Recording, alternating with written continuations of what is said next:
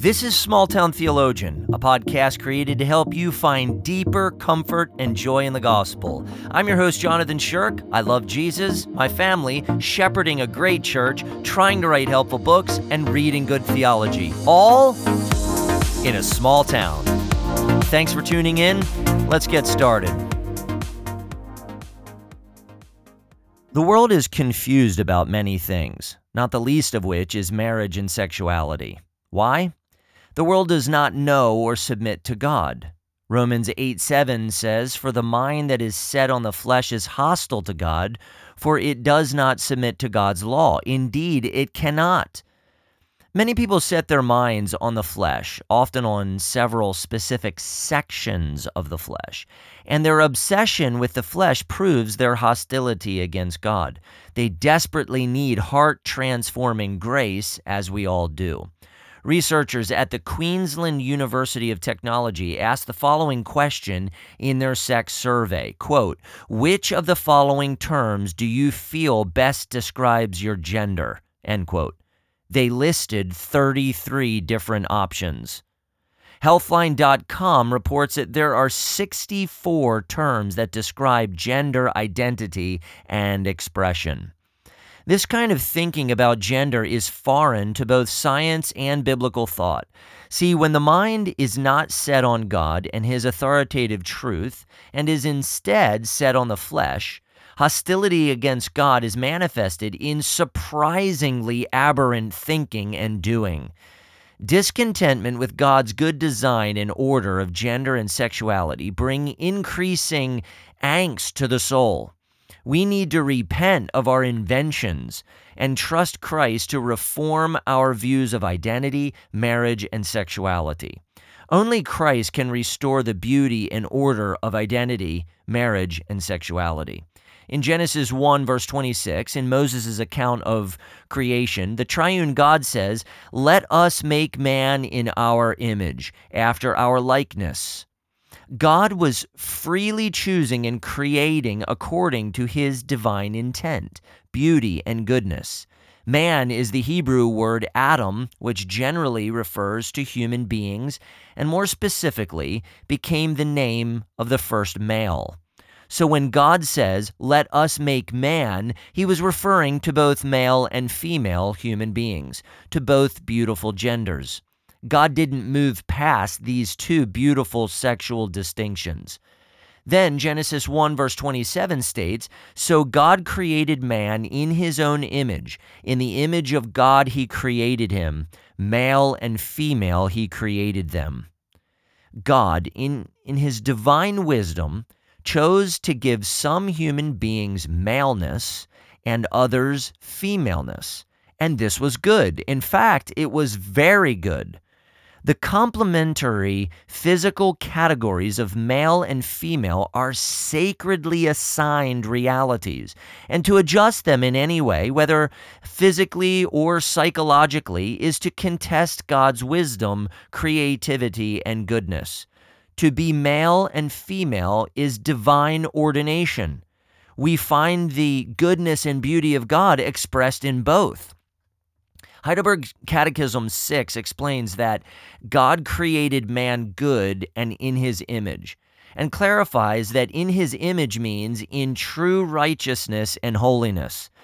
God did this so that man might rightly know God his creator, heartily love him, and live with him in eternal blessedness to praise and glorify him. In Ephesians 4:24, Paul links the likeness of God to true righteousness and holiness. This is why the renowned Puritan commentator Matthew Henry described the image of God as being one of soul, not body for God is a spirit and does not have a body. Dr. Henry wrote, quote, But it is the soul, the great soul of man, that does especially bear God's image. The soul is a spirit, an intelligent, immortal spirit, an influencing, active spirit, herein resembling God, the Father of spirits, and the soul of the world. Unquote. Dr. Henry uh, includes in image bearing in image bearing, the dominion given to Adam and Eve, but moves into their purity and rectitude and says in Pauline fashion, God's image upon man consists in knowledge, righteousness, and true holiness. John Calvin went further saying, quote, Adam was endued with right judgment, had affections in harmony with reason, had all his senses sound and well regulated, and truly excelled in everything good, unquote. Calvin added, quote, In the mind perfect intelligence flourished and reigned uprightness attended as its companion, and all the senses were prepared and molded for due obedience to reason. And in the body there was a suitable correspondence with this internal order. Unquote. Therefore, before the fall, the first man and woman flourished in their understanding of their own distinct gender. They did not doubt their gender, nor grumble against it, for they were entirely content and joyful in who God made them to be one male, one female, perfectly complementing one another in beauty, righteousness, and holiness within the sacred covenant of marriage. As Calvin said, in the body there was a suitable correspondence with this internal order. Consistent with his creation of male and female, God gave the first command to his male and female creatures Be fruitful and multiply, and fill the earth and subdue it. God commanded sex between the two genders within marriage. There was one man and one woman, and God commanded them to have sex, which is a good creation of God, and to bear children to fill the earth. The gender of these children would be either male or female.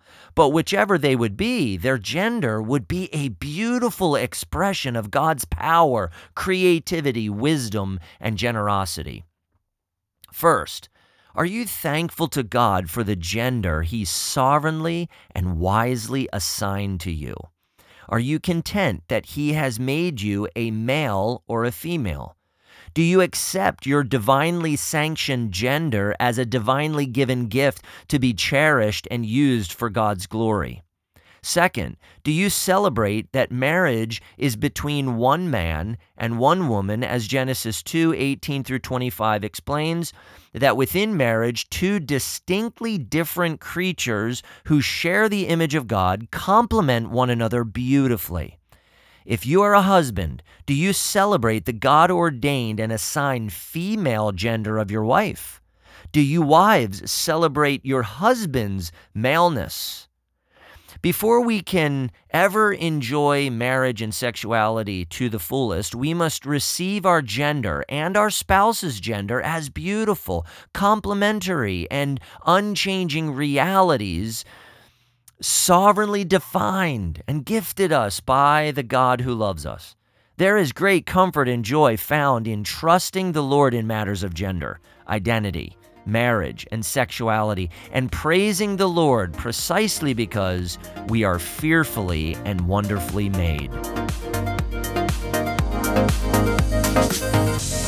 Thank you so much for tuning in. If you like this podcast, if it's a blessing to you, would you hit subscribe and then share it with a few people that you know? I'd appreciate that. Also, head to smalltowntheologian.org and check out my book, Predestined for Joy. Grab a copy for you and about 1,200 other people. Thanks a lot.